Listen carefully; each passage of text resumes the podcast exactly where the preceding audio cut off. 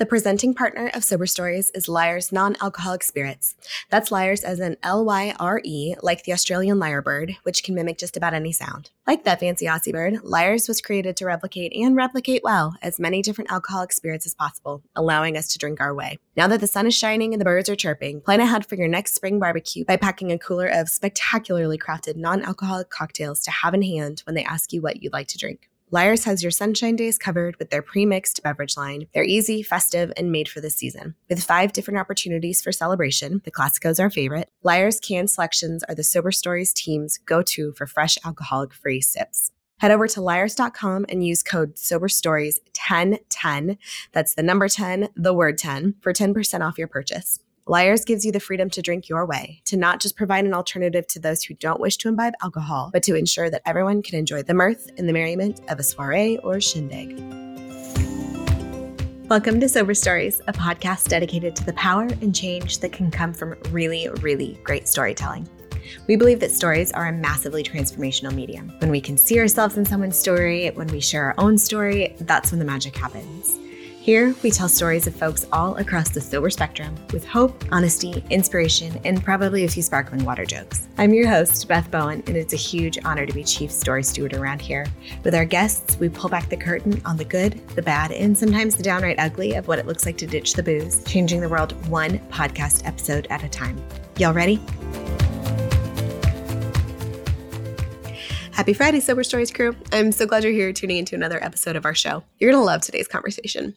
Gill Tietz of Sober Powered joined me for a really great conversation about her path to sobriety.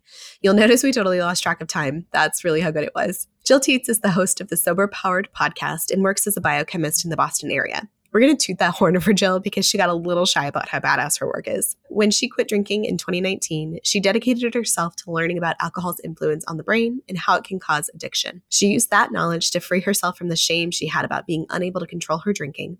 And today, she educates and empowers others to assess their relationship with alcohol. You can find Gill creating content on Instagram, YouTube, and wherever you listen to podcasts. Gill and I dug into some really great topics, especially what she calls the drink, hate yourself, drink cycle that so many of us find ourselves in. A quick content warning for you Gill discusses her experience with suicidal thoughts while drinking. As always, if that is a tender subject for you, you're always welcome to skip to the next episode. After you give today's episode a listen, tag Gill and let us know what your biggest takeaway was. Here we go. All right, Sober Stories crew, thank y'all so much for tuning into another episode today. I've got a really great conversation with Gill Tietz of Sober Powered. Gill, thanks for joining us today. Thank you so much for having me. All right, give us the story of you, kind of the high notes, who you are, who you do life with, uh, where you are, what you do. I'm very curious about that one. yeah, so I live in the Boston area with my husband and cat. Uh, my husband and I both work in biotech, so we both do lab jobs. Mm, lab jobs. I feel like you're like under underplaying the fact that you're a biochemist is what you are. like no big yeah. deal. A biochemist who works in cancer research, right? yeah, exactly. Yeah. So I try not to uh, hype it up too much. I like to be as humble as possible, Mm-mm. but Mm-mm. it is a unique job, I guess. Here it's not. Like a mm. lot of people I know work in biotech, but in like real life, I guess, not that many people do. Yeah, no, not that many people do. And in this space and in my world, we hype up women, especially who are like brilliant and brainy and doing amazing things. So there, there's no need to be humble in this space, but I hear you. What's your cat's name? Luna. Luna. Okay, well, we might be interrupted by some dogs here as well. So we've got cats, dogs. I'm babysitting my my mother in law's dog right now, so he might make an appearance. But give us the story of you and alcohol. How did how did sober powered? How did you come to be in this space now?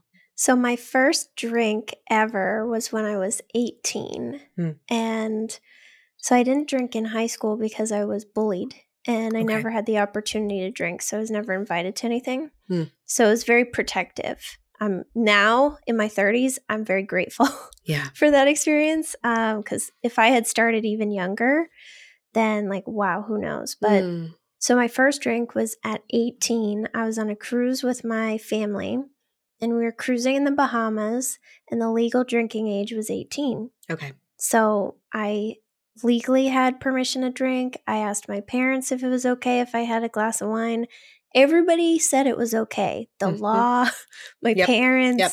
You're like, I checked all my boxes. yep. So I had a drink, and I think I always thought that when adults consume alcohol, it's just a nice adult drink mm-hmm. That they enjoy for the taste and the classiness and then move on. Mm-hmm. But if you were a loser who couldn't control yourself, you got drunk. Mm-hmm. And I got a little buzz off like half a glass of wine. Probably not even a buzz. I got like a flutter in yeah. my head. and I was instantly hit with so much shame. I thought I was a bad person who, because I had that flutter, I thought I did something wrong.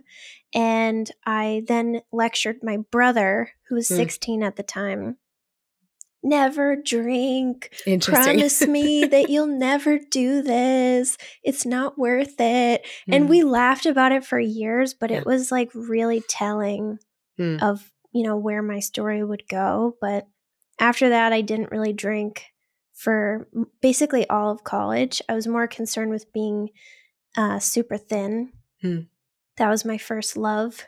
Mm. Um, and because I was so bullied, I didn't really put myself out there socially. So I went to a party school that had like frat houses and but I never went because I'd never learned how to like socialize with people mm. because I had never been invited to anything. So I just mm-hmm. studied and you know, filled up my time with that. And then when I went to grad school, I was the only one that didn't drink. And that was where it really started. Mm. The professors used to party with us. Hmm. There'd be parties in the school. They got one year this like ice luge thing that you like pour the shot in my yep. school. Yep, I know. And the professors about. were at the party and and we would go out to the bar every night like after working in the lab all day and and I was the only one that wasn't drinking and I mm. thought no one is going to like me if I don't do this too. Mm. And that was like my whole thing. I had, didn't really have much interest in drinking because of my experience at 18 and because being thin was such a priority for me. Mm. And I knew that you know, losing the maximum amount of weight that you can lose and drinking alcohol like yeah. didn't mix. But I really thought that I would have no friends again and, and all that. So I started just ordering what the person next to me would order. Hmm. And then it took a couple times because they were ordering Bud Lights. So it took a couple like outings. like, Come on, y'all. Can't you get something better than this? Anything else? Anything else? Um, but I got my first real buzz on and then I got it. Hmm. Then I was like, I understand why people drink and hmm. why they're not as interested in, you know, being thin or being healthy or not getting hmm. the drunchies or being hungover all the time. I was like, I got it now. This makes perfect sense. This is hmm. the best thing that's ever existed. And that was it. There was no control. There was no moderation. Hmm. Um, very quickly, like I began humiliating myself like instantly, not the hmm. first time, but like maybe the third time. Yeah, I just had no understanding of how, you know, the quote normal people drank. Hmm. And I went overboard every single time, sick in public, embarrassing myself, getting in fights with my now husband. Yeah. All kinds of stuff. And then that's when the shame started too. Why mm. can't you control yourself? Why are you such a loser? Mm. Everybody else is fine. Like, why are you doing this? And um, and then I just decided I'll moderate. Mm-hmm. I'll just try to moderate. You know, my tolerance is just way too high. Mm. So about one year into drinking, I became a daily drinker. And then I took a job teaching, which is very high stress. Yeah. And that was like my main reason to drink was mm-hmm. because I learned in grad school that when you drink, your stress goes away. And yeah. I had stress every day. So I drank every day. And I had, by like year two, I had a ridiculous tolerance. It was mm-hmm. so high. I was like getting drunk every night, like blacking out constantly. And that was when I said, I should moderate. You're drinking too much. You should just moderate and drink less. And it seemed perfectly reasonable. Yeah, what a great solution. and only then I'm like, well, you never moderated ever. So like you don't even know what mm-hmm. what that's like. but I but I get it. It makes perfect sense. This is the solution to this new problem that has arisen. Yeah, because I can't give it up. It's mm. the most important thing in my life at this point. It's the mm. only thing that I look forward to in my day.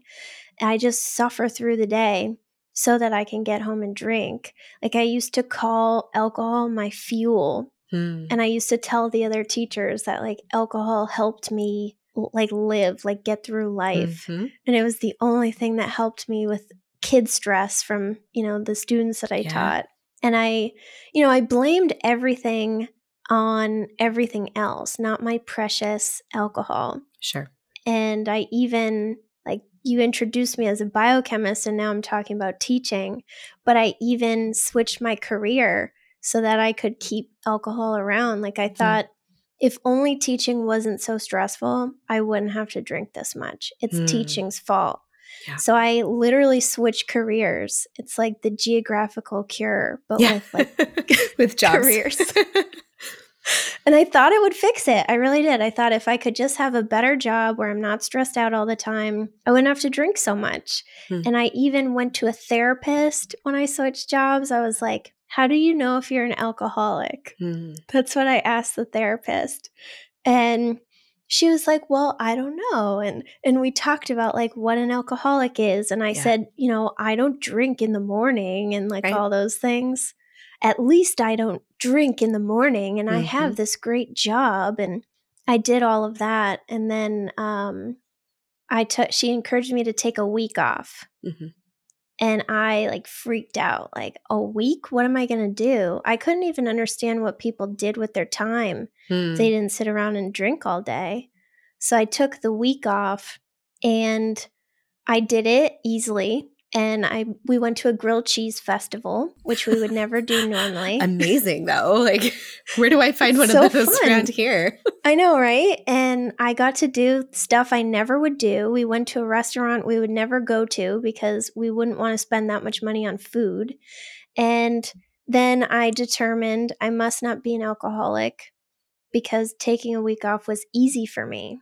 So I went back to drinking every single day. Mm, but yeah. the reason that the week was easy is because I didn't want to be an alcoholic. Yeah. So doing the week without alcohol meant I wasn't an alcoholic. So I was highly motivated mm.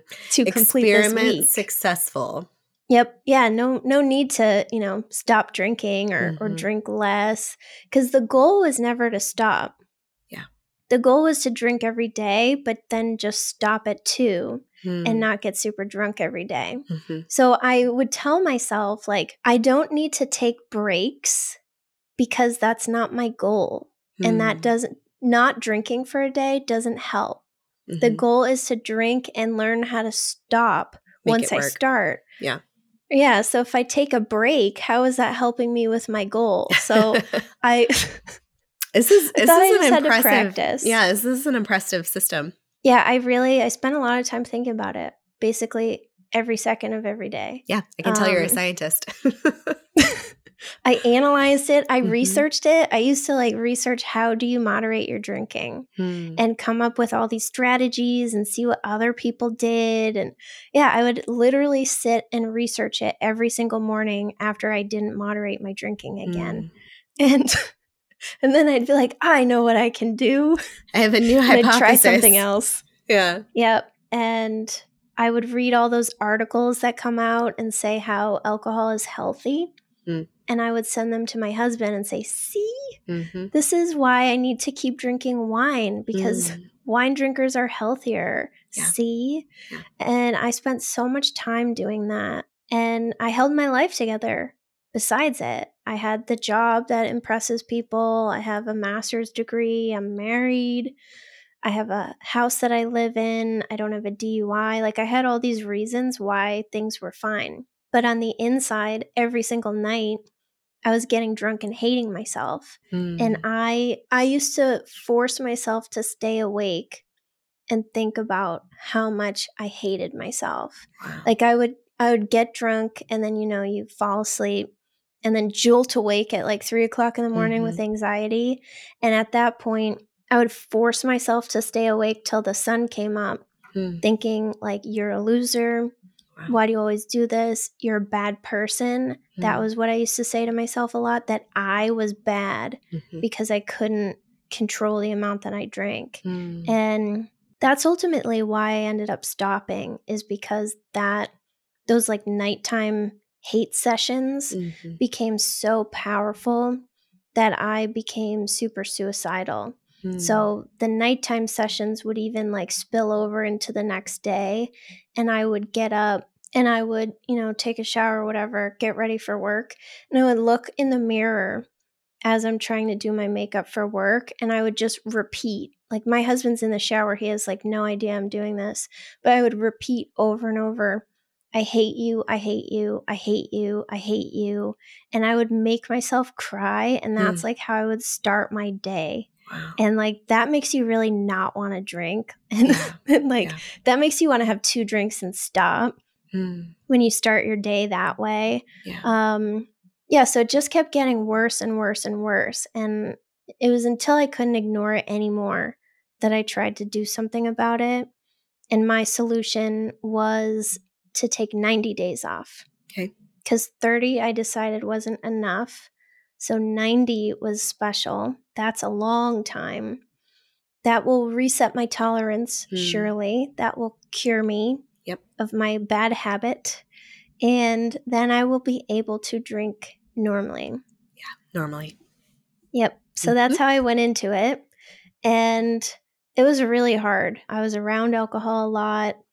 I used to go to happy hours and like cry afterwards for work. And then I realized that day 91 was my birthday. Oh man. It's a sign, right? Yeah. From the universe. It's a sign that I am going to be able to moderate, that I Mm. did the right thing. And um, I did actually moderate after that for the Mm. first time in history, the first and only time. Um, I would have two glasses of wine on Saturday night.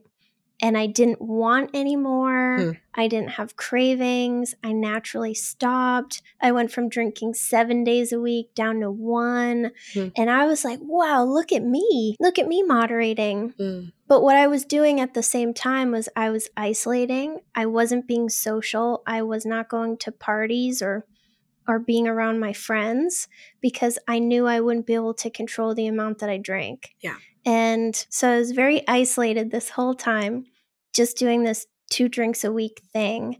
And it lasted for two months. And then we went on vacation Hmm. and we went on a cruise where we had the drink package. Hmm.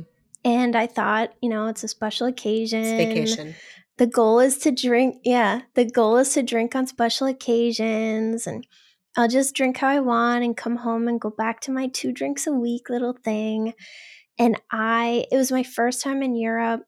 It was the cruise that I always wanted to go on my whole life. Mm. We started in Barcelona and we stayed there for a few days. And then we went to um, Naples and we hiked up Mount Vesuvius. Wow. We saw Pompeii. Then we went to Rome. Then we Hmm. went to Florence. And then we went to Monaco and France Hmm. and like all these amazing places. And I cannot even look at the pictures. Oh man. I humiliated myself all over Europe. And Europe. yeah, that was my tour. I humiliated myself just everywhere I went. I the one thing I wanted to do was climb Mount Vesuvius. I climbed it with a hangover of death.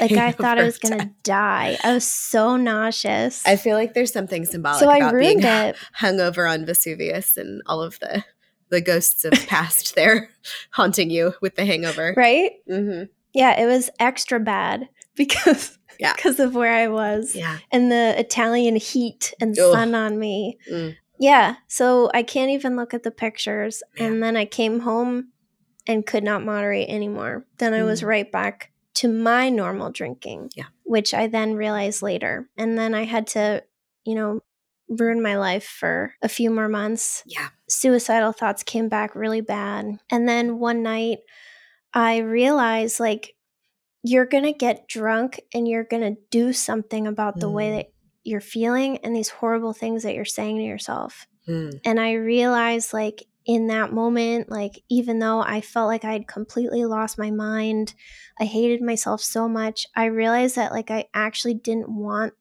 anything mm. bad to happen to me. Mm. And that was when I was like, okay, you can never drink again.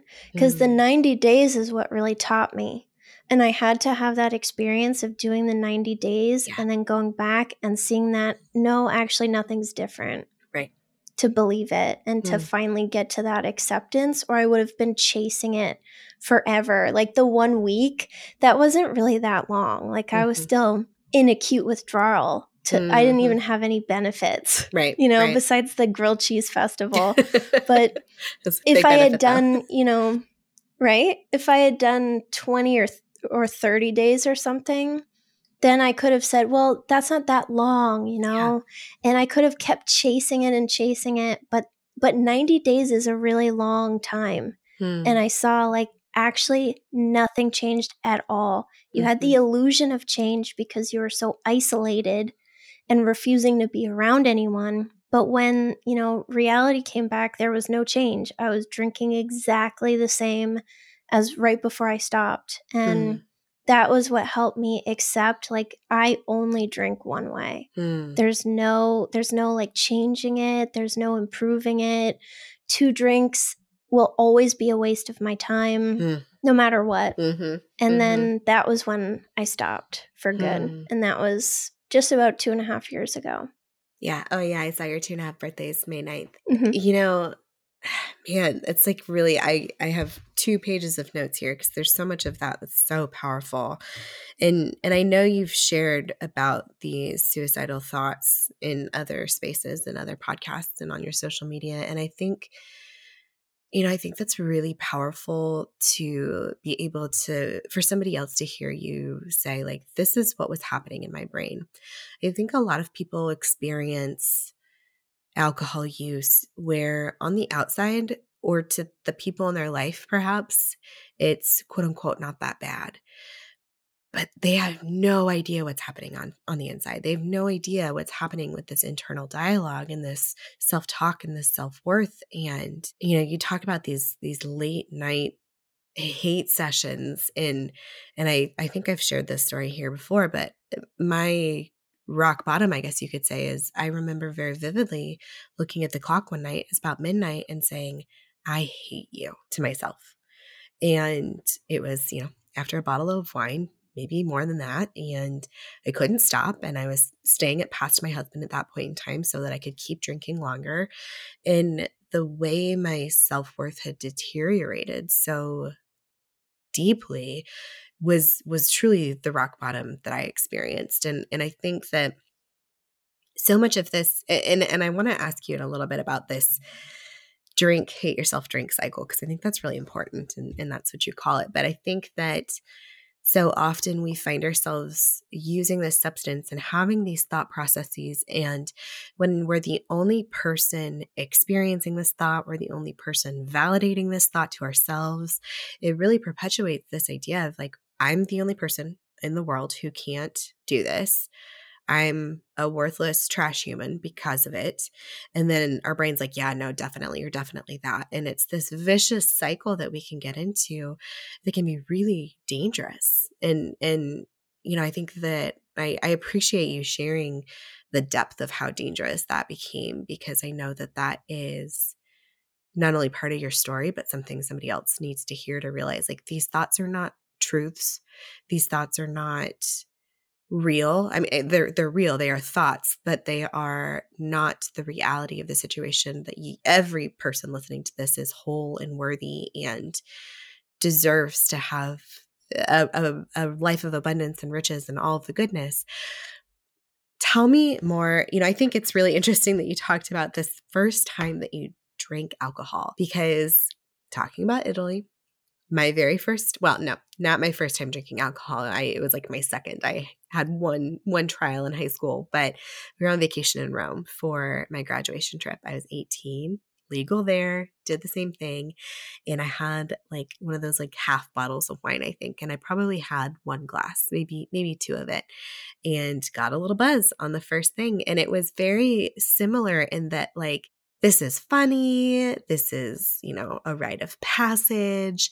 And one of the things I hear when you talk about like your immediate thought of like, oh, this is what, you know, losers do. This is what people who can't handle it do is how many stories we can go into this, both the drinking and then the not drinking with, and how many external stories about who does and doesn't handle or doesn't or doesn't experience addiction and who can or can't handle their alcohol and all of these things.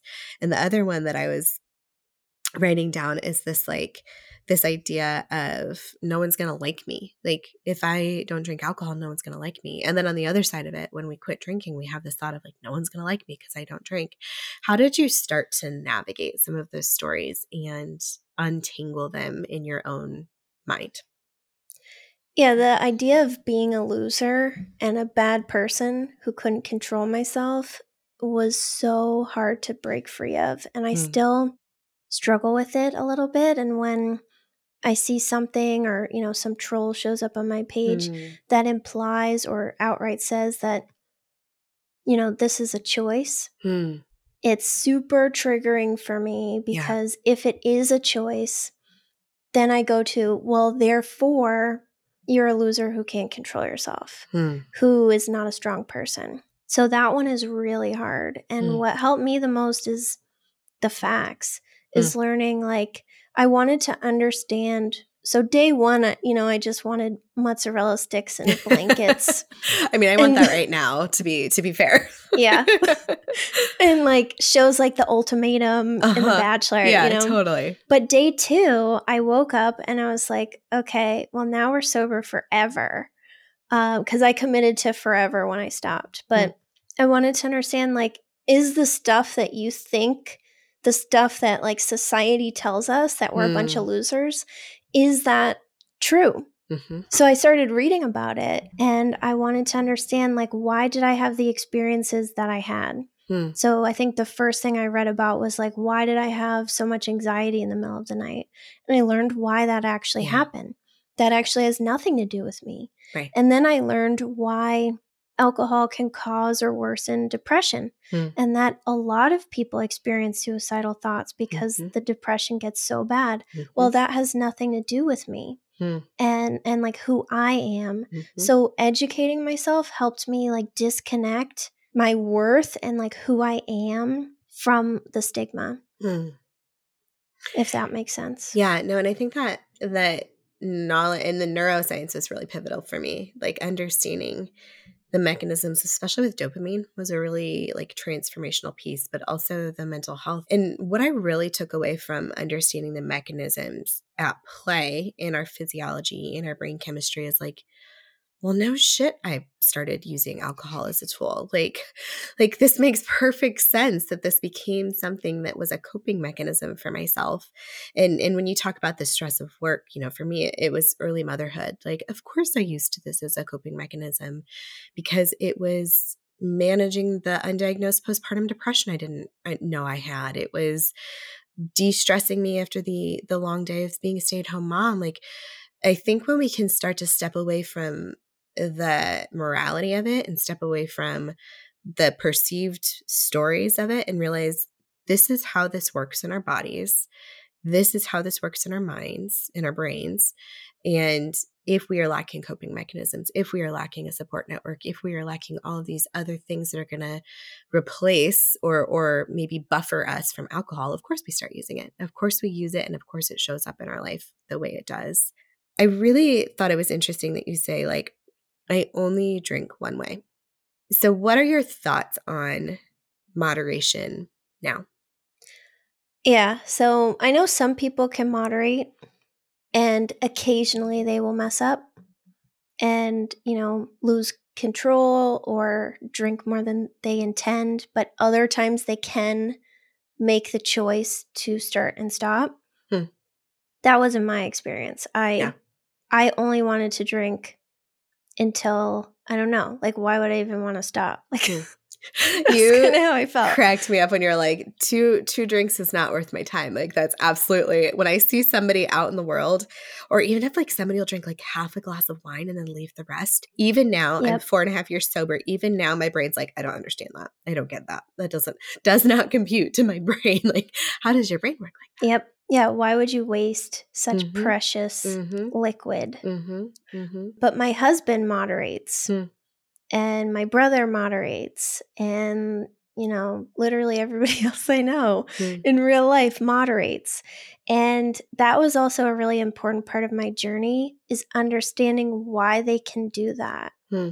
And because I see my husband, I live with him, I have seen him moderate for the almost 10 years that we've been together.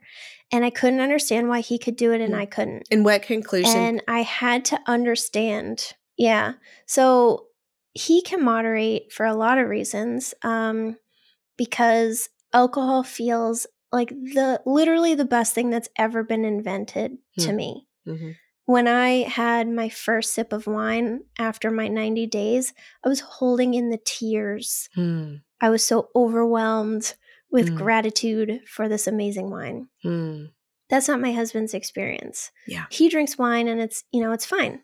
It's Mhm. great. It's, you know, he doesn't care if he has it or not. It's fine. Yeah. He feels tired and headachy when he drinks. Hmm. I just feel fabulous. Mhm. So, therefore, if you feel tired and headachy, you're less likely to drink every single day Yeah. or drink a ton. Hmm. Somehow, my husband learned different coping mechanisms than me. Hmm. I'm not saying that he has, you know, perfect ones. He's like the most emotionally mature person that exists. like, that's something that he's always going to work on too. But alcohol doesn't do it for him. Yeah. For me, alcohol solved all my problems. Yeah. It made everything better. Other stuff does that for him. Hmm. Alcohol doesn't like fix anything. My brother's fiance, she doesn't even like the way alcohol tastes. Hmm. She doesn't like the feeling of the buzz. Hmm. So she's barely had any alcohol her entire life. Hmm. Way less likely to have trouble moderating it Yeah. than me. So there's a lot that goes into it. Um, I think right now, the way that I feel about it is I never learned how to cope as a kid. I never had healthy coping um, modeled for me. And I felt overwhelmed all the time because I didn't know how to handle anything. So Hmm. I always felt overwhelmed and out of control. And everything felt like a lot, like too much for me to survive. Mhm. That's how big everything felt. And I experimented with different external things to try to bring the overwhelm down. And the first one was food. That was Mhm. my first love, both binge eating and not eating at all, Hmm. over exercising. Like I experimented with different ways to try to maintain like calmness Mhm. and stop feeling overwhelmed all the time. And then I had my first real drink and all the overwhelm went away. All Hmm. the anger went away. Like all the stuff that was too much for me, it became normal level. And I felt that I could like deal with it now that I have alcohol. And my husband doesn't have that experience. He doesn't get super overwhelmed all the time. Some people just have like bigger feelings than other people. Hmm. I read, I wish I read it recently, but I can send it to you if you're interested. Yeah. But I was reading about how people have like different experiences with the same emotions. Hmm. And these are two like huge extremes, but they kind of demonstrate who's going to become a, a problematic drinker and who isn't. And there was one guy who was in treatment for cancer, and he was told that his cancer was gone and he was in remission and he was, you know, going to be just fine. And he had like no reaction. Hmm. He was just like, oh, "Okay, thanks thanks for letting me know." There's an, a woman who lost her pen, Hmm. her favorite pen. It ruined her day. Hmm. It completely destroyed her day and it affected days after that Hmm. because she lost a pen. And that's not because she's a weak willed loser who can't Yeah. control her emotions. It's because, you know, whatever way her brain works, losing that pen took her from zero to 1,000. Hmm. She might just have a really big range of how escalated her emotions can mm-hmm. be. And the man whose cancer went into remission might have a very narrow range for how big his emotions can be. Hmm. And the bigger that you can feel something, the more overwhelming it can be and the yeah. more out of control you can feel. And alcohol fixes that real quick. Hmm. So the man who had cancer, he didn't have big feelings. He had like no feelings at all, which mm-hmm. was kind of the point. But he's not going to turn to anything to cope. Yeah. He doesn't need to cope. But the woman with the pen, she's having a lot of trouble in her life because everything is so overwhelming for her mm. and she can't figure out how to deal with it. And she's more likely to turn to alcohol or food. Mm. So hmm. I think there's so much like I could talk for like a thousand yeah. years about, but it's we're all different. Yeah. I, I feel like I've been on a quest more recently as I am working with more people and seeing more diverse stories, but also for my own story because my my partner also drinks, and I'm like, what makes his brain different than my brain because he also moderates and, and actually a, an interesting side note on that I, I spoke with kevin bellick of the sober ginger one time and i mentioned that and he goes but does he call it moderating? And i was like oh no he doesn't. And i'm like i wonder if your partner and your sister-in-law like they don't they don't call it moderating because it's not do they call that, it drinking? Yeah it's just not much of that it's not that much of an, a conscious effort to not drink. But and I'm like, what what makes his brain different than mine? What makes him able to do this? And there is no moderation for me. Like there's in in there's no moderation for me in a lot of things.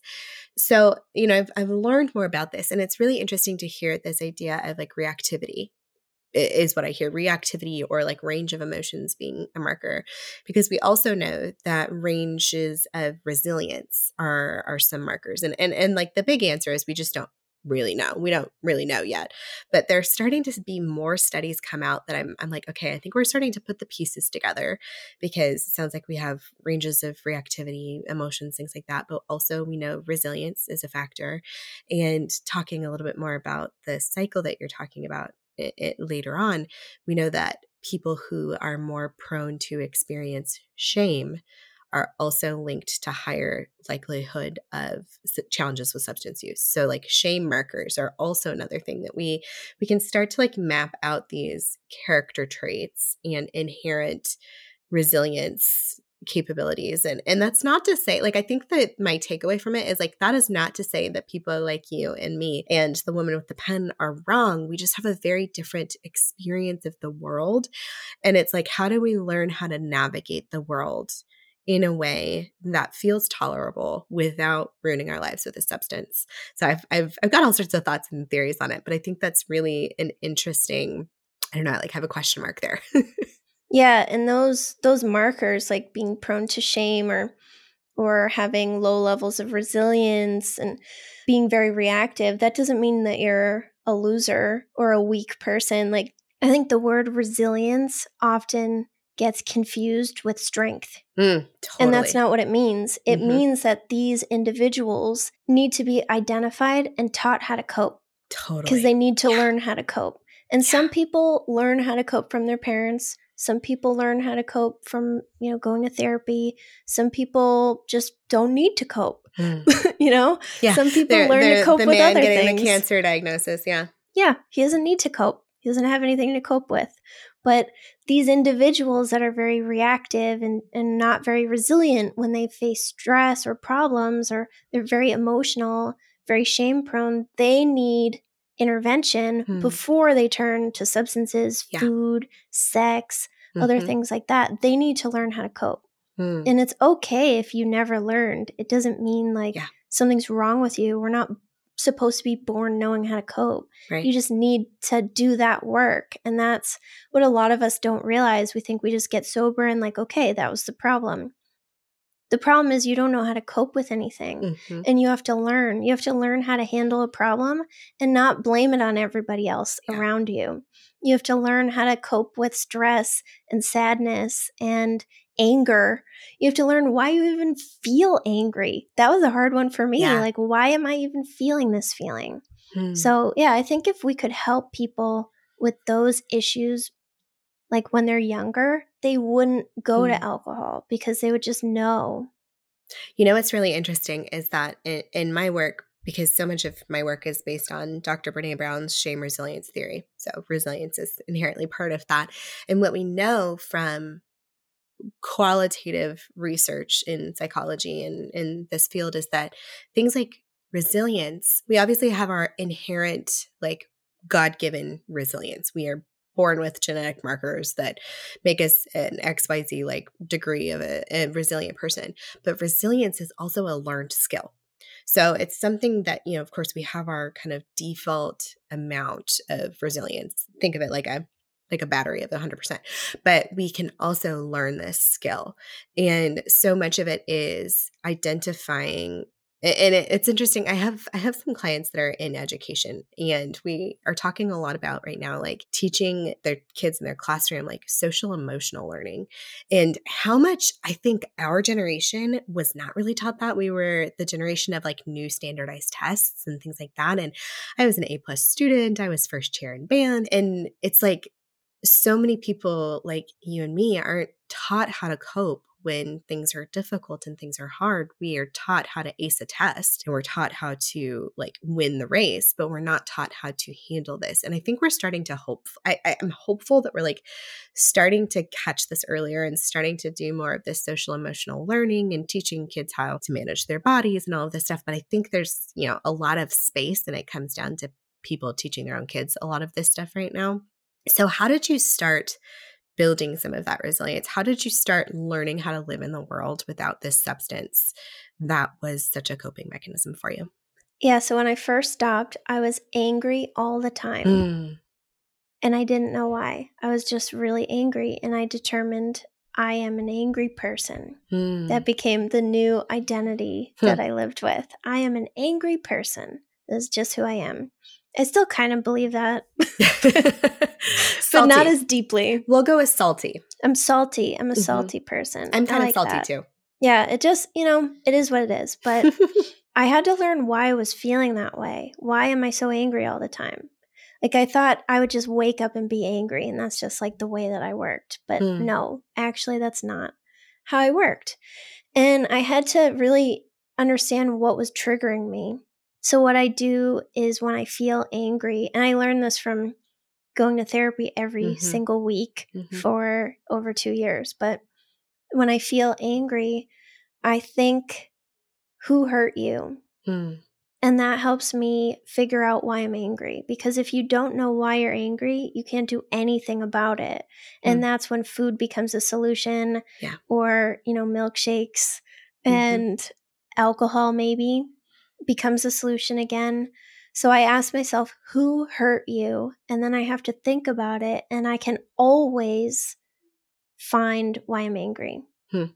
Because anger is pain's bodyguard Mm. somebody hurt me somehow and i reacted by getting angry so that has helped me a lot and then i've identified like what triggers me one of my biggest triggers is feeling that people think i'm stupid so i Mm. have a lot of trouble like when you were introing me and like your job is amazing i'm like no i am Hmm. stupid and you just don't know it and Hmm. we need to not talk about this but Mm. that is because of this stupid belief that I have that like everyone's going to find out or Mm. like people are going to lose respect for me. Um, I I believe that a lot of people at work think that I'm stupid. Like I, I Mm. carry this around, and when that stupid belief gets triggered, it's like insane. It's like an Mm. explosion of anger. And I had to really understand where that belief was coming from to work on it. But it's stuff like that. So just finding like what's setting me off. Mm. It's like root cause stuff. If I'm really sad, why? Yeah, so there's always a cause and before I was just like overwhelmed and and like overexcited all the time and like I didn't even know what to do. So I just Hmm. like drank at it. And now I have to figure out like what's going on, like what's happening in your head. Mm. And if you don't know why you're feeling that way, you're never going to know how to cope with it because you don't know what's wrong. So Mm. that was a big part of it for me. And then understanding too. So, like, my two most common negative emotions, which probably everyone experiences, are anger and sadness. Those are Mm. my. Those are my big two.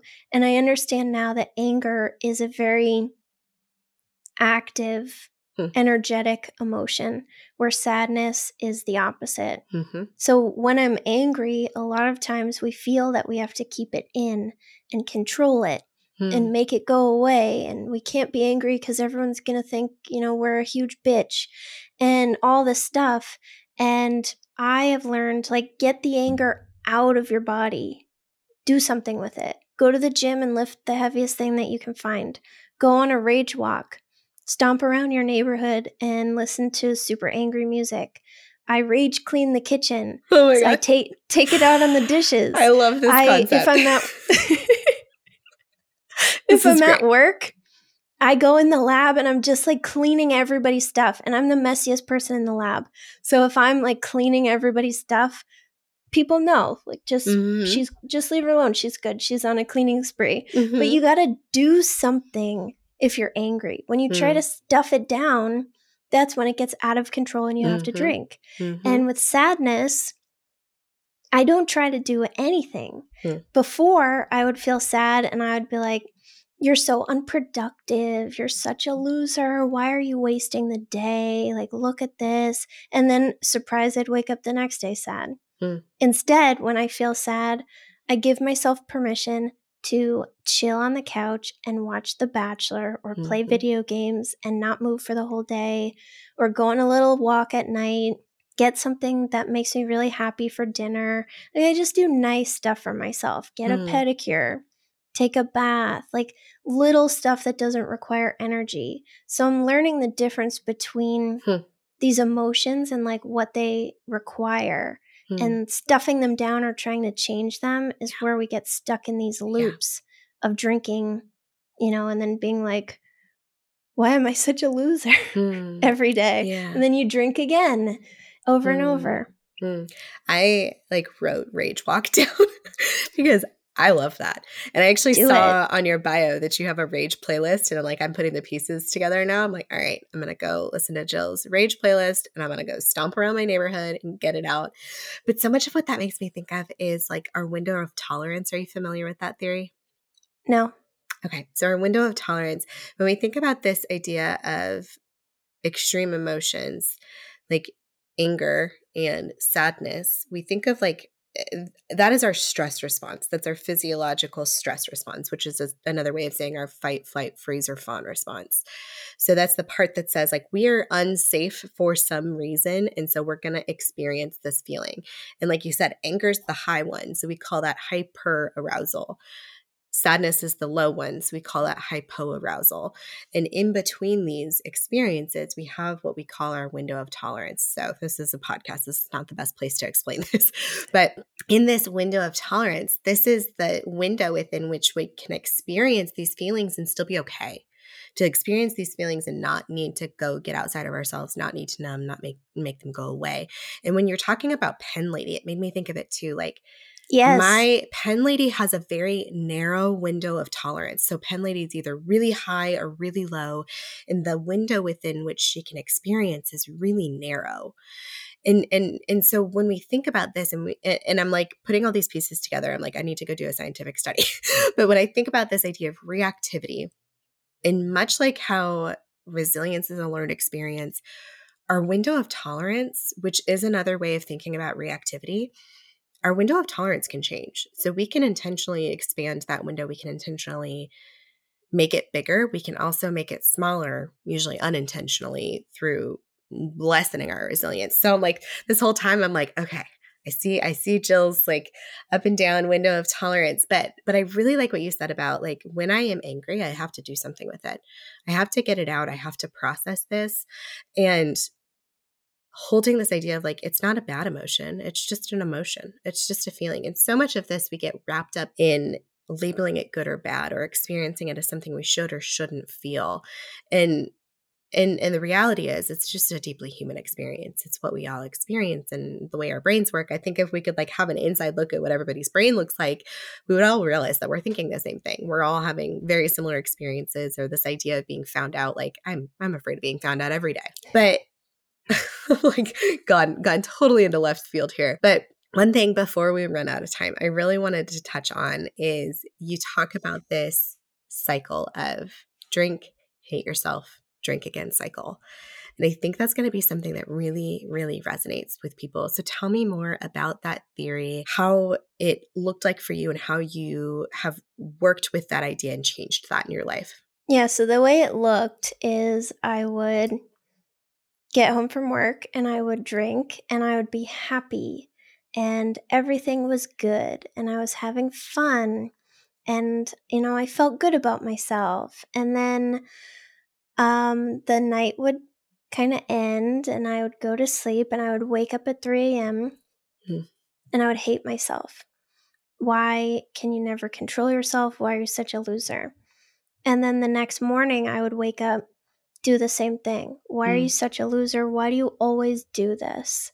And, you know, I would do that all morning. And then around lunchtime, when I started feeling better, mm. I would start bargaining oh well you know you didn't really mean that you were never going to drink again like it's i think it's okay if you have wine today like it's thursday you know it's thirsty thursday mm. like i could find a reason for like it's wine Tuesday. down wednesday thirsty thursday yeah yeah feel good friday got them all yeah, it's Monday. It's been mm-hmm. such a mm-hmm. hard day. It's The Bachelor. We there's a whole yes. Thing. I could talk Bachelor theories with you. but I couldn't watch The Bachelor for two whole years after I quit drinking because I had so deeply associated yes. Mondays drinking all the wine. Yes, I had so much trouble. So yeah, mm. oh, it's The Bachelor tonight. Like, mm-hmm. how can you mm-hmm. really not drink when The Bachelor mm-hmm. is on? Any kind of reason, and I would bargain, and then I would talk myself into it, which was not hard, mm-hmm. and then I would plan to drink, fantasize, and then I would drink and be happy again, mm. and life is good, and I don't hate myself, and all my problems are better. And that would last, you know, maybe like two to three hours. And then I would be right back mm. into hate. You're a loser. You're the worst. Why do you always do this? Over and over and over. And the reason it's a cycle is what you were saying in the beginning is it deteriorates your self-worth. It hmm. just destroys your self-esteem.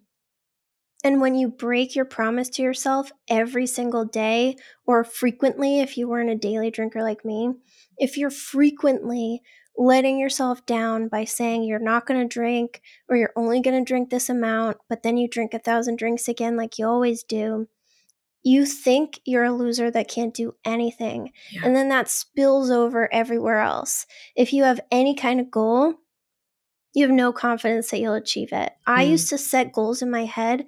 I wouldn't even get the thought out before I interrupted myself and was like, mm. yeah, right. You're yeah. not going to do that. And it just, it impacts your whole life. All of a sudden, you have no confidence or self esteem in any area of life because mm. you keep breaking this promise to yourself and you determine it's got to be your fault. You're the reason that you can't moderate. It's because you're a weak willed loser. Mm. Um, and that's the cycle. And it's really hard to step out of it. And we think like the solution is just drink less. If I can just moderate, then I will feel better about myself. Yeah. And that just, you know, keeps us going and keeps us in the cycle. And you mm. have to treat the one part that seems so good. It seemed that 22 hours of my day were miserable every day. And I only had these two really good hours mm. because of wine. But really, it was those two hours that were making the 22 hours after it miserable. Hmm. And yeah, and you have yeah. to you have to realize that and that's what real freedom is. Realizing that it's the alcohol and the drinking that is causing all these other hmm. things to occur. And it's not that drinking's your best friend and it's helping you and your whole life just happens to suck. Hmm. your life sucks because of this other thing that you're doing all the time that makes you feel horrible about yourself. I think if I had heard you say that to me five years ago, you would have changed my life with this idea of it's not the 22 hours of your life that are terrible, it's the two hours that you're drinking. And, and it, it, that's an adjacent thought to so many thoughts that I already knew and had already organized in my brain and still couldn't make a change. But I think that one would have, like, I kind of have chills right now. That was really good and really powerful to think about. Like, the 22 hours that feel miserable are as a result of this one substance. You know, it's interesting. I I know you're on TikTok too. And um, I got a hilarious comment the other day on TikTok that was like, it was a video about pink wine and how it's being marketed at women. And like, it was all these pink, whatever. And some stranger on the internet commented, she goes, just stop drinking. And I was like, cool, thanks, Karen. Super helpful. Um, already did that, but thank you for your super helpful tip. And I think that's another thought that's very similar to the like, I'm just going to moderate. Like, I'm going to moderate. It's going to make me a good person. I'm going to do this. But I really, truly felt that experience of continuously letting myself down and continuously disappointing myself and, and being unable to keep promises to myself. And I think there's a lot to be said about what that does to your self worth and how you feel inside. Oh, yeah. It's. I have two more questions and we're going to definitely go okay. over time, but this is so good today. And I, I want to ask you First, what does sober powered mean to you? So it's very similar to it's like the what happens after you get out of the cycle. Um, when I stopped drinking, I realized all of these beliefs that I had about myself were not true. I thought I was a suicidal person. Hmm. Turns out I'm actually not. Um, I thought that I was a loser who would never, you know, accomplish anything no, actually, that's not true. Mm-hmm. I thought like all of these things. I thought I was the worst wife ever. Mm. I thought that I would never like my body. And all of these things that I told myself, surprise, they're not true. Mm. And that's all because I got sober. Nothing good could happen in my life while alcohol was still in my life. And that's mm. why the quote, addiction is giving up everything for one thing and mm. recovery is giving up one thing for everything mm. it's it's the truth it's yeah. really the truth and yeah and then you take all of this self-confidence that you're building because just like every single time you let yourself down by saying you're going to moderate and then you don't every day you don't drink you become more confident you build more self-esteem yeah. and then every time you do something else that you didn't think you could do, you build more self esteem and that mm. becomes a loop. And mm. you just feel like so confident about yourself. And where that led to was I can do like anything I want mm. if I want to do it enough. Yeah. And that's what being sober powered is about. Like that all has occurred because I did this one thing that unlocked my potential mm. and really just like freed me from mm. being in a cage where like I couldn't do anything.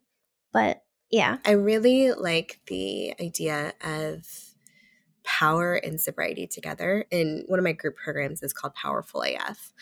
And I think so much of what I was told before I quit drinking is that the line from AA, like of being powerless over alcohol, this idea of being powerless was really the message I got about people who can't, quote unquote, can't drink or don't drink, being powerless against alcohol in in in my own version of sobriety what i've really found is i feel very powerful for having removed this substance that is very socialized it's very accepted it's counterculture to be a person who doesn't drink. I feel very powerful in that. So i love this idea of of being sober powered like it's it and it also sounds kind of like superpower which my three year old would love. He's very into superheroes right now. But I think it is a superpower to be able to live in the world and live without this one thing that everybody else does and is so common and is so socially acceptable. In all of the things that it gives us on the other side make it so so worth it. So I really I love that concept. Thank you. All right, the last question I ask on every podcast is if your story were to be published, what would it be titled and what kind of book would it be? That's an easy one. It would be called Sober Powered. and this is a book that has been in my head for a long time. Mm.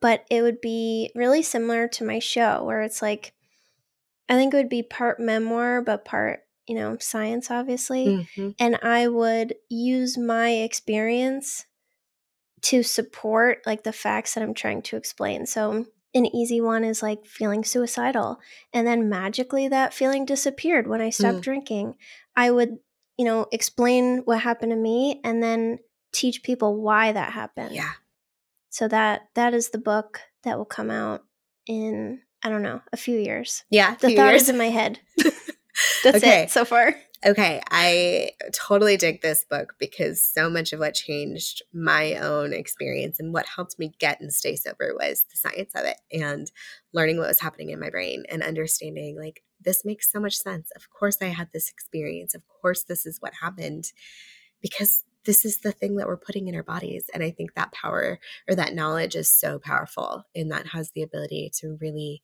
change someone's life. So sober powered. I look forward to reading to it. Reading it. We will share it with the world when it's out there. And I'm going to hold you to that because I want to read that book. Well, Gill, thank you so much for joining us today and for sharing your story and allowing somebody else to be seen and to see themselves in your story because I know that there are going to be so many people who hear what you've shared today that are really going to resonate with it. So, if our people want to find you, how do they find you? What do you have going on in your world? How can we connect with you? So, if you search Sober Powered, You'll find me everywhere. If you're listening to this mm-hmm. years into the future, you may find my book on Amazon. Um, Hell yeah. But for now, that's my podcast, my website, my Instagram, my Facebook group. So if you search for that, you will you'll definitely find me. Beautiful. And any exciting like upcoming programs or podcasts you've got coming out? So I am going to grad school um, to get my master's in addiction counseling. Cool. Very cool. Mm-hmm. So we'll, we'll keep that on our radar for whatever comes from that. Yeah. Beautiful. All right, my friend. Well, thank you so much for joining us today. I really appreciate your time and your story. And I know that somebody out there needed to hear your story today. Thank you so much for listening to Sober Stories with me, Beth Bowen, and our guest, Gill Tietz. Never you worry, immediately after this conversation, Gill and I scheduled a time for us to talk on her podcast all about the window of tolerance. Stay tuned for that. We laughed about how much the both of us can geek out about the brain stuff. It really impacted the way both of us perceive alcohol, our own use, and I'm really glad we got to have that conversation. If you enjoyed this episode, it would mean the world to us if you took a second to rate and review Sober Stories wherever you get your podcasts. This helps us tell more stories, reach more people, change more lives, one good review at a time. And if you had a big aha moment from today's show, we'd love it if you shared it with us on social media. You can find us at We Are Sober Stories on most platforms. Tag us so we can hear your big takeaways, and you never know when we'll send a little thank you. I also want to thank our team here at Sober Stories Alexis Archuleta on the mixing and podcast genius side, Callie Williams is our community engagement lead, Daniela Marty for our graphic design, and every single person who has a hand in what we are building. Until next week, my friends.